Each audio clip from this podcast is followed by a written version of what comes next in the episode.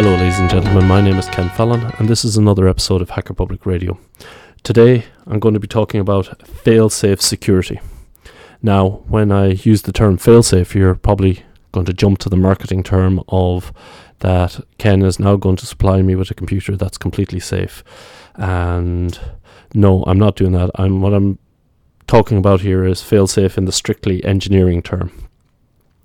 Some examples that you might have of failing safe would be a the dead man switch on a train to prevent runaway trains if the driver has a heart attack or becomes unconscious for some reason that the train will stop. If the button or the foot pedal isn't pressed in 5 or 10 minutes the train will essentially uh, automatically stop.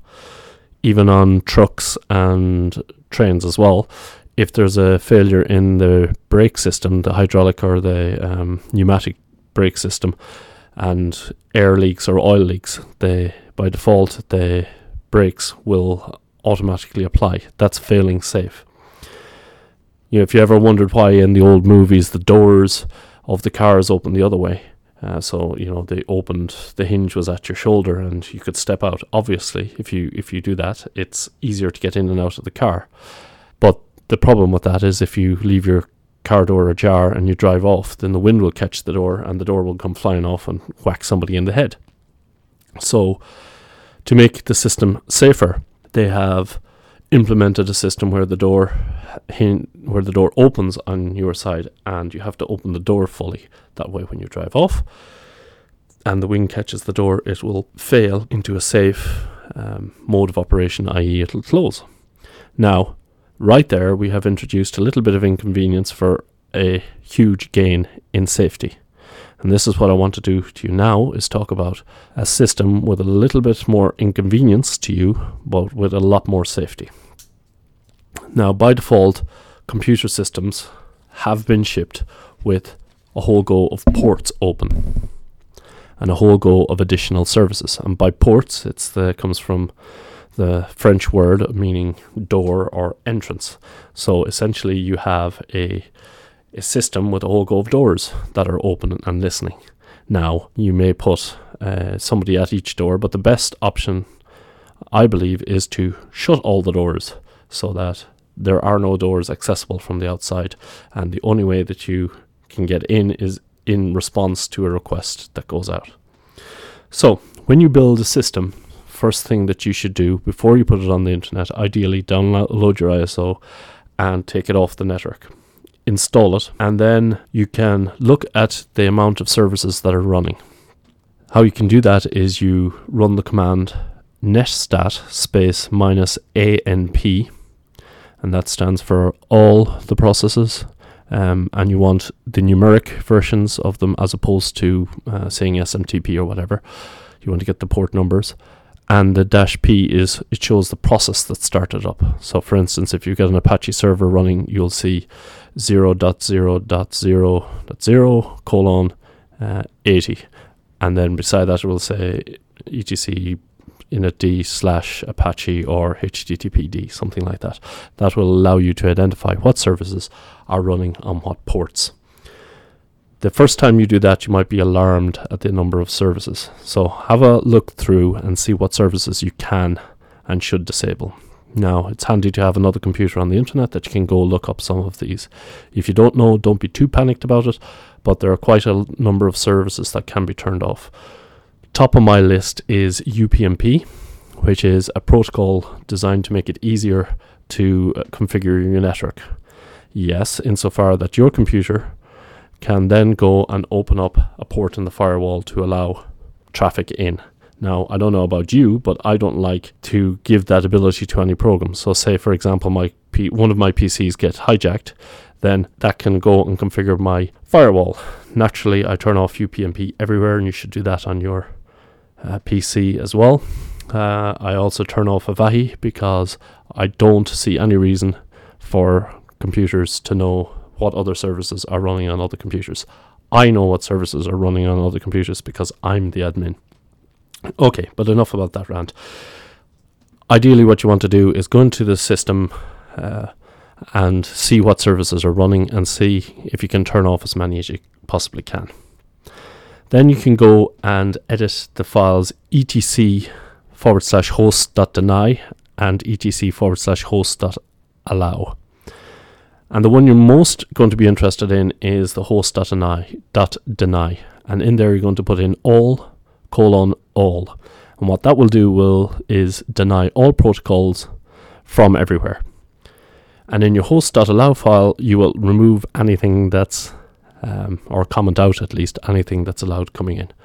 And what that does is it says nobody's allowed in and there are no exceptions to allow people in. You should also set up an IP tables script to block all ports, all incoming ports, and only established connections going out. And what an established connection is, is you have requested a piece of information and you're only allowing that in. So, for instance, the door is shut to all purveyors of goods except for the pizza guy who is delivering you the pizza that you've just ordered. There will be some additional notes in the show notes giving you some start off points on how to do all this stuff. Now, if you do need to allow ports in and out, you have to ask yourself what is the risk. Now, for most people running a laptop or running a desktop computer, there is no need to uh, allow any ports coming in because all traffic should be originating from you out. You should not advertise any additional services because that is just waving a big flag. Hey, everybody, I've got this system over here and just keep a lookout. And as soon as it becomes vulnerable, you can attack it because I'm broadcasting on the network what it is. No, don't do that. Keep everything shut and don't allow anybody to do anything onto your computer. If you do need to do stuff, it's amazing what you can get away with by just running everything over SSH. Say, for example, you want to test a web server out. What you can do is install Apache and configure Apache to run and listen only on localhost.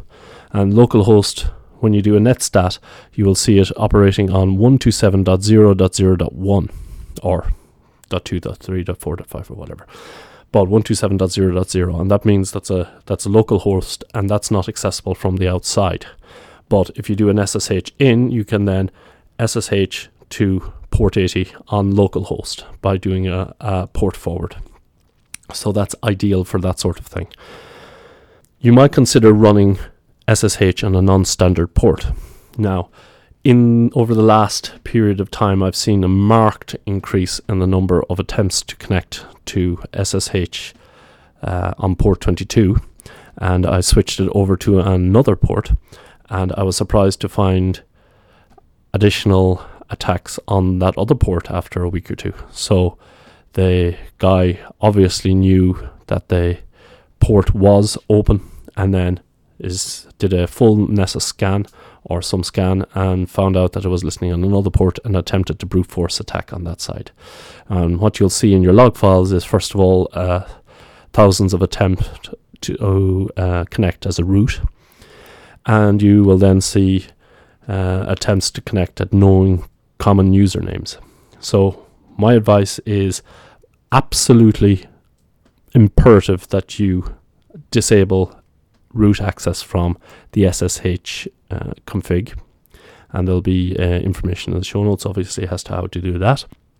But I would also suggest disabling anything, any access except uh, from users connecting with SSH keys, pre, uh, pre shared public and private keys. Now, if you absolutely must have SSH and you must have it open to the world, what I would suggest is limit it, limit SSH so that well, first of all, you're going to need to edit your etc hosts.allow file and have the line sshd colon all.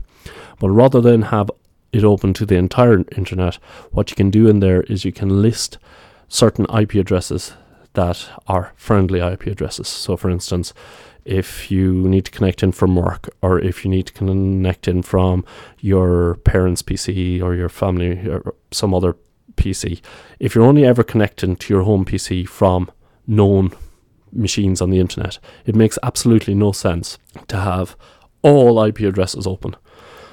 why not restrict it to a certain number of IP addresses? And even if you don't know what IP addresses that are they they're going to be, uh, what you can do is restrict it to subnets. So if you've got a mobile phone connection with some phone provider and their IP address range is this for the mobile phone, then you can put in that IP address range so that you know I will allow connections in from that network, but at least you're restricting it to that network. So the potential hacker or cracker will be restricted to that network. There is a script called deny host, it'll be in the show notes, uh, which you can run that goes through your log files and adds the IP addresses of um, machines that have been attacking your network. The only problem is it doesn't, it's not real time. There are some real time scripts that will go and uh, modify your IP tables so that uh, they are uh, blocking IP addresses that are trying to connect. But I think if you can restrict it to known hosts, you're, you're in a far better situation. Again, as I mentioned in a previous show, Logwatch in episode 431, I give you a rundown on a tool that would send you an email with information about your system. And not only does it include disk and temperatures and stuff, but it will also give you a rundown of who's been connecting to your system, what they've been doing, and failed login attempts. That is uh, basically that. Once you have that done, you can then connect to the internet. I recommend on the local LAN assigning machines static IP addresses. If you have a network and you've got only a small number of machines, you should set it up so that it gets a static IP address. That way, on the other machines, you can specify static IP addresses and MAC addresses from which they can come in. On your local network, do not trust any machines. In fact, do not trust any machines anywhere with anything. Assume that all other machines are also uh, vulnerable and under attack. If you need to expose files, for instance, uh, to a from a central media server to a playout player, there is no reason why that playout device needs write access to all your stuff if they're only going to be playing MP3s, for instance. So make sure that that share is um, a restricted to the fixed IP address of the device that's connecting, and also that they only have read access to those uh, things. Review your log files is the key here. Ideally, you would also want to have a full blown firewall with independent logs. Not only are you logging what's going in, but what's going out. But that's beyond the scope of what I'm trying to do here. What I'm trying to do is give you an overview of things that you can immediately do to make your machine more secure and less vulnerable to fail into a safe into a safe uh, state or to operate in a safe state. This isn't all that we can do, but it's a it's a good start. Don't forget to change your root password. Don't forget to change user passwords. Don't forget that if you are going on the internet, try and use a bog standard browser like Dillo or uh, one text only mode that gets rid of a lot of the CRUD. If you must browse with a full Web 2.0 browser, use Firefox with the NoScript plugin and FlashBlock not only will this make browsing a lot faster, it will give you a sense of where scripts are being run from. It will give you an additional layer of security. Yes, there will be an additional layer, a little bit of inconvenience, but that's a lot better than the other option of your machine getting pwned. The point here is that Linux machines can no longer as- be assumed to be not a target. Linux machines have always been a target. The only thing is that Linux admins up until now have been reasonably well informed staff members who run machines in big in big server farms or whatever. We're beginning to set up machines that are maybe not as by default secure as they could be. So I hope this helps. Again, have a look in the show notes. There will be uh, links to additional information in there. With that, I will close the show. Thank you very much. Tune in tomorrow for another exciting episode of Hacker Public Radio. Thank you for listening to Hacker Public Radio. HPR is sponsored by Caro.net, so head on over to caro.net for all your hosting needs.